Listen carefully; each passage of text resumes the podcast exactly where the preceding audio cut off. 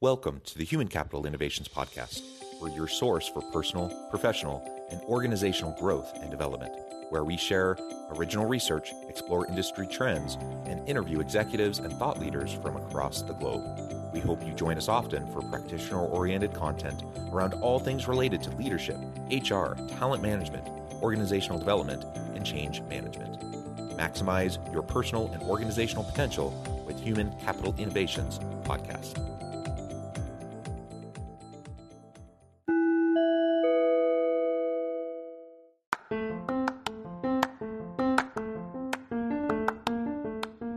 You enjoy the Human Capital Innovations podcast, enjoy ad free listening by going to the Patreon page, and please consider contributing even at the producer or sponsorship level. And please leave a review. Thank you for your support.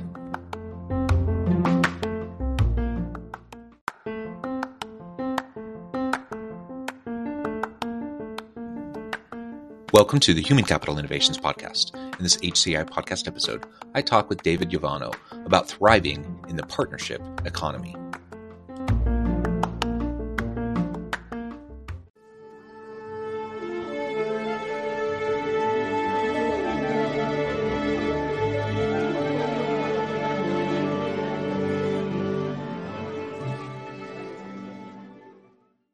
Dave Yovanno, welcome to the Human Capital Innovations Podcast.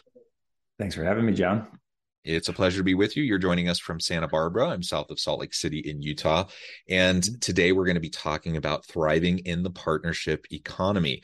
Uh, this is really a topic taken from your recent book. You're going to tell us mm-hmm. all about that here in a minute. Uh, but ultimately, we live in a world where we need partnerships. Uh, we can't do everything alone. Uh, mm-hmm. I, am not sure we ever could do everything alone, but mm-hmm. certainly in, in, the modern age, that's just not mm-hmm. going to work out for most mm-hmm. people. So I'm mm-hmm. excited to explore this together. As we get started, I wanted to share David's bio with everybody. Dave Yovanno is responsible for Marin's overall strategic direction and execution. Prior to joining Marin in May of 2014, he first joined Conversant, Inc., formerly ValueClick Inc., in mm-hmm. 2000 and held a number of leadership positions for U.S. media, including Executive Vice President of Sales and Marketing, General Manager, uh, Chief Operating Officer until 2008. Dave left Conversant in 2008 to be CEO of Gigya, a high growth social technology SaaS company based in Silicon Valley, and then rejoined Conversant in 2011. Most recently, Dave served as president technology solutions for Conversant from 2011 to 2014 and was responsible for the company's technology solutions globally. Media mm-hmm. Solutions internationally, the company's DSP solution, driving cross solution synergies, and assisting with the company's corporate development program.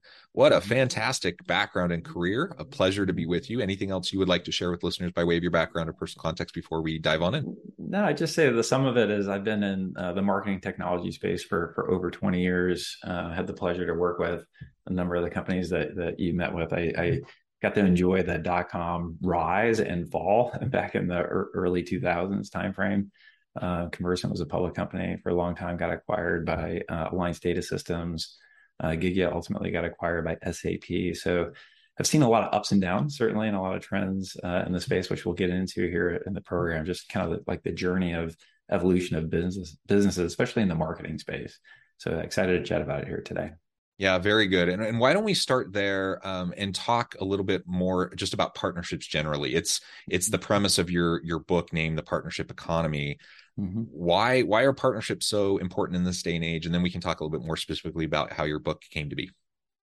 Yeah, so you know, lots to unpack um, with that question. I would just say that um, partnerships have been around forever. Um, I think what's changed is you know, when I say partnerships, what I, what I talk about is, you know, you know, people working together, businesses working uh, with each other to kind of help each other out, like referring business. That, that's generally what we're talking about in the world of partnerships. Uh, and you know, it's it's always been part of business. It's just never been at scale. Uh, it's never been required to be at scale. I think in the past, and there there has been some evolution that has um, you know gotten the channel into a position where it is at scale and it's driving meaningful growth uh, and just one anecdote on that, our largest customers. So, so at impact.com, just to give you a point of context, we're uh, a platform. I think of it as a business development toolkit. We're helping businesses and, and, partners, you know, find each other. So there's a discovery and marketplace capability. We handle the contracts between them.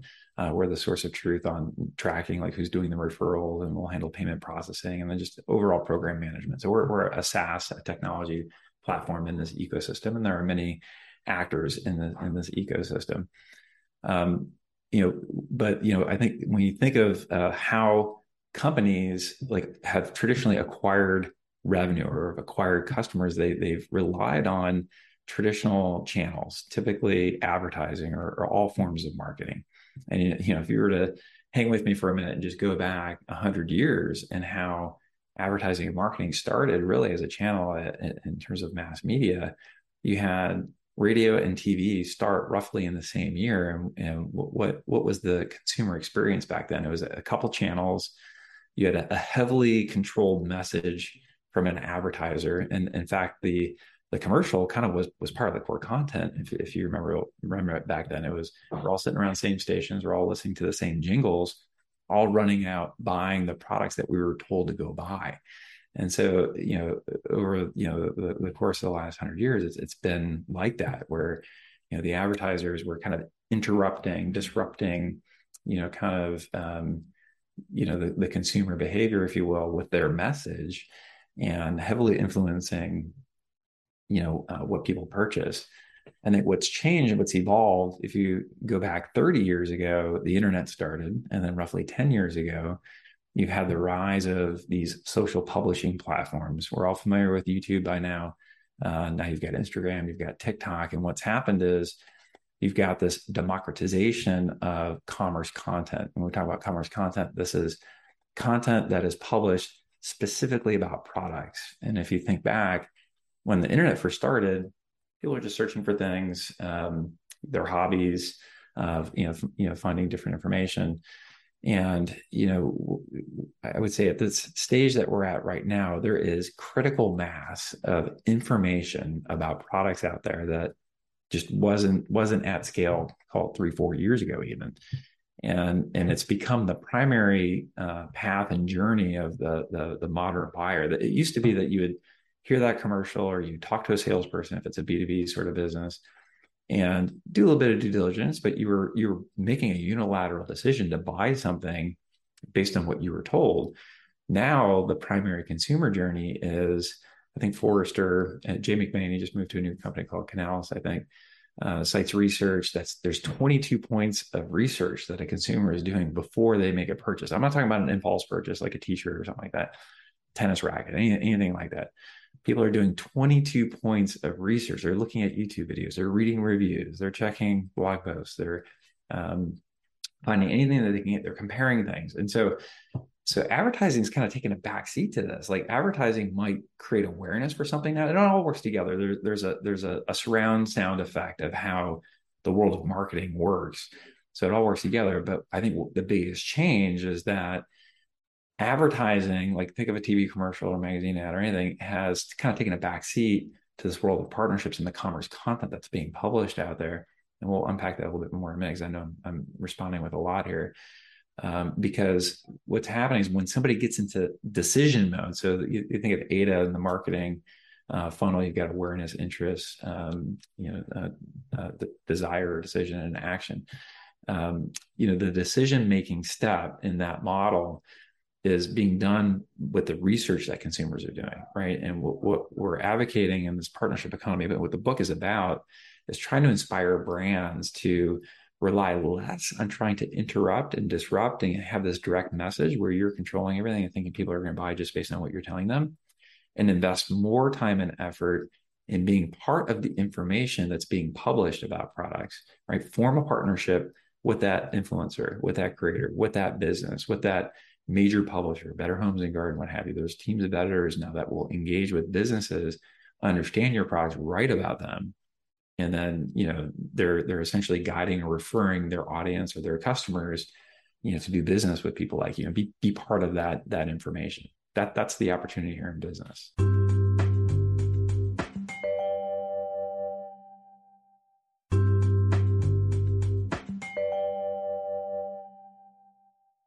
You, identified several different types of partnerships uh, that I think many listeners would recognize, and uh, you're you're approaching this primarily from the the lens of of marketing partnerships and and sales mm-hmm. partnerships and and sales funnels and those sorts of things which is really really important uh, i'll just zoom out for just a moment before we zoom back in and just acknowledge how important it is for us regardless of the, the the functional area of the business that we need to form and cultivate partnerships mm-hmm. uh, if mm-hmm. we want to get stuff done uh, you know with people then we need partnerships and partnerships are built upon trust uh, over time and you can't you can't sidestep that you can't mm-hmm. uh, take a shortcut to that you just have to build trust over time mm-hmm. and and and develop relationships where people know mm-hmm. that they can count on you Let, us talk about that let's talk about that yeah. because it's it's such an important point that that is really at the center of this partnership economy what the book is about if you look at what advertisers have done over the last hundred years that I talk about, what what have they done? They've lar- largely not established trust and, and gone absolutely the other way. Like, you know, they they paint this perfect world, this this photoshopped image of something that's not reality, right? Um, one small example, I remember being a young kid standing in line at McDonald's with my grandfather, and you know, you see on the menu this beautiful Big Mac, right? It's it's like perfect photo, whatnot and then you know you get the sandwich it looks like it's been run over by a car uh, you know it's it's uh it's just not true. And i think as, as, a as a society we've we've almost like trained ourselves to not believe what we see in an ad right? You know, this perfect model this perfect thing. And then you order this product based on the ad and it's not what was advertised. And and i think just generally as a society we've we've we've accepted that. And you know, I talked about the internet starting and then the social publishing uh, platform starting. Just one specific example of that really was YouTube. And this is when I talk about the, the democratization of, of like the consumer has, uh, you know, kind of, you know, taken control because of the, the lack of trust or, or just flat out distrust and lying that advertisers have been doing all these years. So YouTube starts and, and what happened? Like people, for whatever reason, were compelled to open up products and talk about them just because they're passionate about them. It wasn't because they were getting paid to do it. Like like they felt like like somebody needs to stand up and like you know you know give the straight scoop. You know tell you know shoot, shoot straight in terms of does this thing work or not? Is it good or not? Let me give you my my opinion on it. And it's because they love it and they just want to help other people. That's kind of how it started. Uh, and then as things started to scale, they actually started to monetize um, the content that they were creating. And this is uh, where platforms like impact.com come in as, you know, they, they grabbed affiliate links and they understood that, hey, I, am actually providing value to consumers. Like they're making purchase decisions based on information that I'm providing. Why not earn a commission on some of those sales? And we talk about truth, like what what made that rise so quickly is because most creators put the customer at the center of the show. They're the star of the show, uh, as, as I call it, meaning it wasn't about being that che- cheesy salesperson. They were the ones that were kind of writing the rules and and and think about like the the checks and balances that are built into you know that that sort of platform, right? You've got comments, you've got the subscribe button, right? The last thing that creator wants to do is lose a subscriber or have negative comments, you know, be, be called out. So it's almost like this beautiful design that for the first time, this is one of the things that I'm really excited about.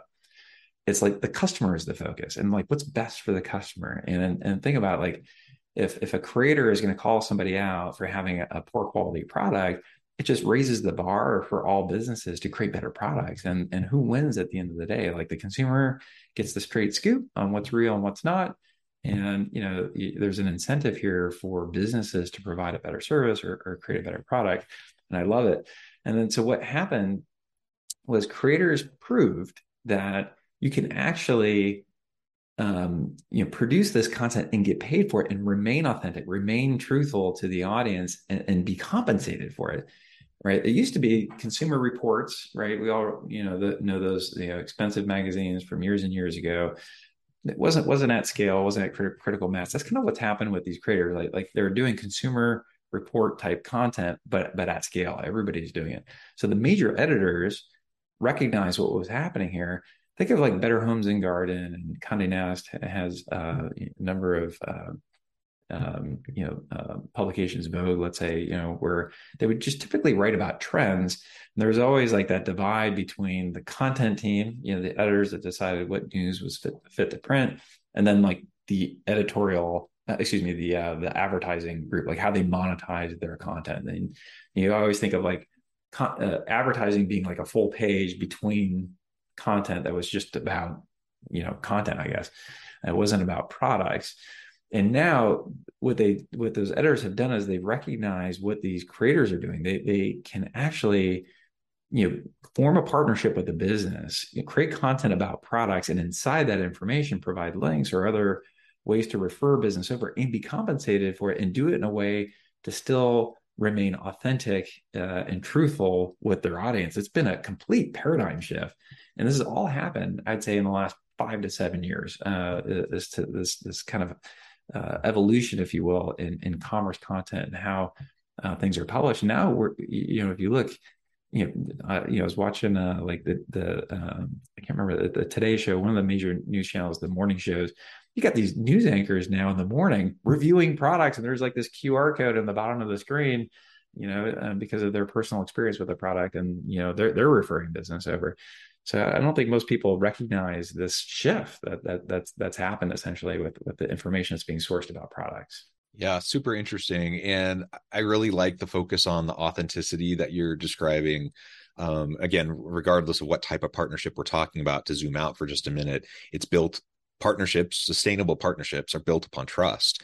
And mm-hmm. trust is built upon uh repeated vulnerable interactions with people right and mm-hmm. so whether i'm talking about uh, a partnership in terms of like a relationship like a romantic partner or i'm talking about like a workplace a team who are partners mm. to do something, or I'm talking about uh, internal uh, functional areas of a business partnering with each other to get mm-hmm. things done and, and to accomplish what the organization needs, or if we're talking about partnerships to get uh, stuff out to consumers. Regardless of the type of partnership we're talking about, we need that trust to be built. And that is only built as people are vulnerable and as they're authentic. And so mm-hmm. when I think about social media marketing and influencers, for example, now I'm not an expert in this space at all, but I, I certainly have talked to enough people and I know what I like. Uh, so at least anecdotally, I can I can look at that and like the highly polished types of content that I see on social media, I don't trust it because it's right. it, it's it's manufactured. Mm-hmm. But mm-hmm. when someone just genuinely, authentically is sharing their opinion, uh, mm-hmm. in in a less polished, a less uh, uh, produced kind of a way, it just mm-hmm. resonates more, uh, yeah. and it has a bigger. Yeah, today's impact. consumer has a very high BS filter, right? Yeah, and, and, I think it's just with all the sharing and content, you know, these platforms are enabling collaboration, and, and it's you know, society is just you know has just raised the bar for the truth on things, and you know, like I said, I think that that is the challenge and the opportunity in the partnership economy is for for businesses to kind of recognize that form partnerships with you know people who have this trusted relationship with an audience or with a customer and and draw an alliance with them like be a partner with them right? And it's not all just about um you know the reviews and the content that's being published.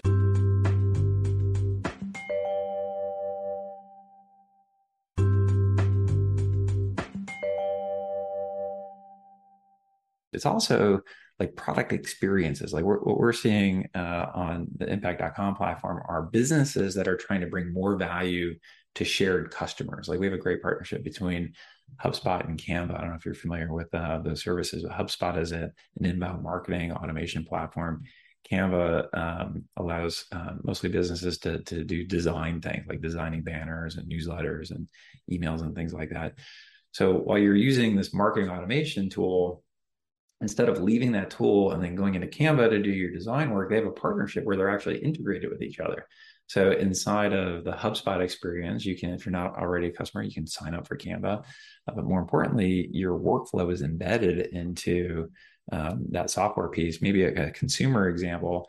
Um, you know, uh, Airbnb has great partnerships with travel partners like Delta or Qantas. Like if you go to Qantas.com and you're booking a flight to Australia, top of full, there's an option to also book a stay at, an Airbnb you know, as part of the same experience. So instead of having to leave Qantas and go over to Airbnb and do that, you're, you're kind of doing that in a very integrated fashion. So just bringing just a better experience for you know um, you know companies that are just like no brainer partnerships. Another good one is uh, Ticketmaster and Spotify, Ticketmaster and Pandora like if you're listening to an artist on any of these music apps, you can tap through some content, see see where they're in concert, if they're in concert near you, near you, and seamlessly purchase a ticket. Like just doesn't that just make sense that you're gonna enhance the experience of that Spotify listener to, you know, uh, show when that artist is is in concert. So it, you know, it's not just about the commerce content piece. I'm just kind of broadening, you know, uh, the use cases here so that your audience can kind of understand that this is the primary way. Like, you know, I think people are making buying decisions, but they're also staying with certain products and services based on you know uh, the improved experience. And, and, and again back to my earlier point who wins at the end of the day in this new economy? It's the consumer which is i think exciting for all of us. Yeah that, that's fantastic. And so let's as we wrap up today uh, give us some of your top tips those those things that we can start doing right now uh, you know, obviously there's listeners from all different walks of life and different types of organizations and businesses. We have entrepreneurs, we have corporate people, we have all sorts of uh, people who listen. What mm-hmm. can we do though, generally, as we want to just get this this uh, process started uh, for brands that want to start partnership? I'd say, I'd say this the simplest and easiest thing is talk to your customers. Like if you're a business, I mean, this this opportunity is really for businesses, businesses that are trying to to grow their revenue um, we're all challenged with revenue acquisition, customer acquisition.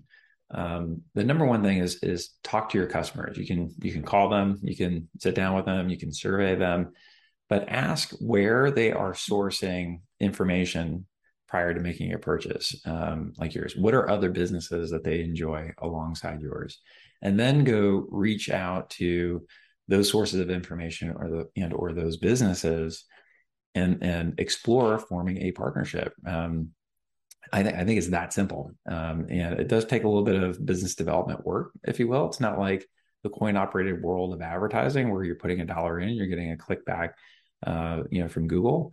Um, but what I can promise you is that little bit of effort has residual value, right? Uh, you know, meaning you know those partnerships are put in place and like you know there are you know videos on youtube of you know different reviews that sit out there for five years um, you know once it's created that continues to drive residual sales for for uh, many clients residual income for those creators.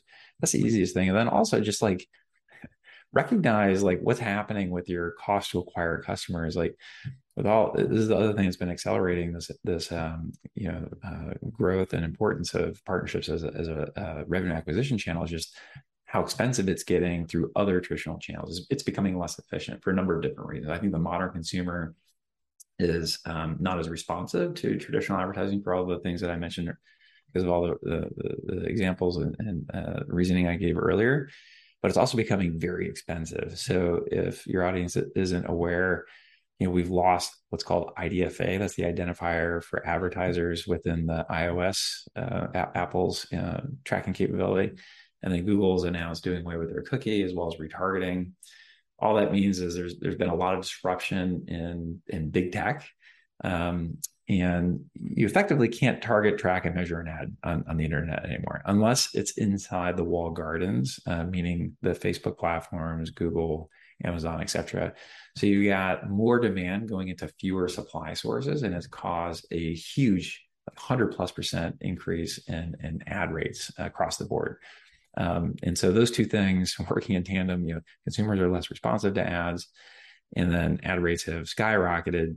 You know, you're almost forced, you know, to to look for alternatives if you want to remain competitive with regards to uh, revenue acquisition. And it just so happens that at the same time, this opportunity within partnerships uh, is really scaling. I mean, our most mature customers are seeing partnerships contribute uh, 30% of their total revenue mix is coming from their partnerships, but as a channel, it's growing more than 50%. So it's uh, it's become a, real needle mover for business. Whereas you know we talk about partnerships have been around for forever. They have, they've just never been like a really important channel because no one kind of understood. You know, platforms like Impact.com didn't exist where things are being ag- aggregated and actually managed in a meaningful way. And so now it's been uh, it's become a real uh, critical business driver. Yeah. Thank you so much, David. This has just been a fascinating conversation. I've learned a lot. There's a lot for me to think about. I hope it's been helpful for my listeners as well. Before we wrap up for today, I just wanted to give you a chance to share with listeners how they can connect with you, find out more about your work, your team, and then give us the final word on the topic for today. Yeah, if you'd like to check out the book, um, we've got a dedicated website. It's called thepartnershipbook.com, uh, or you can just simply go to impact.com uh, and find out more about it. Thank you, David. I hope everyone will reach out, get connected, check out the book. And as always, I hope everyone can stay healthy and safe, that you can find meaning and purpose at work each and every day. And I hope you all have a great week.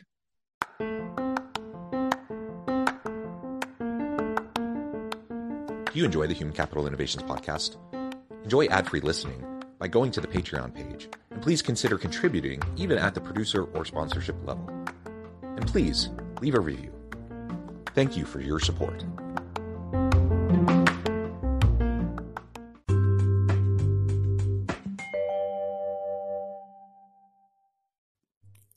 Thanks again for joining us for this episode of the Human Capital Innovations Podcast.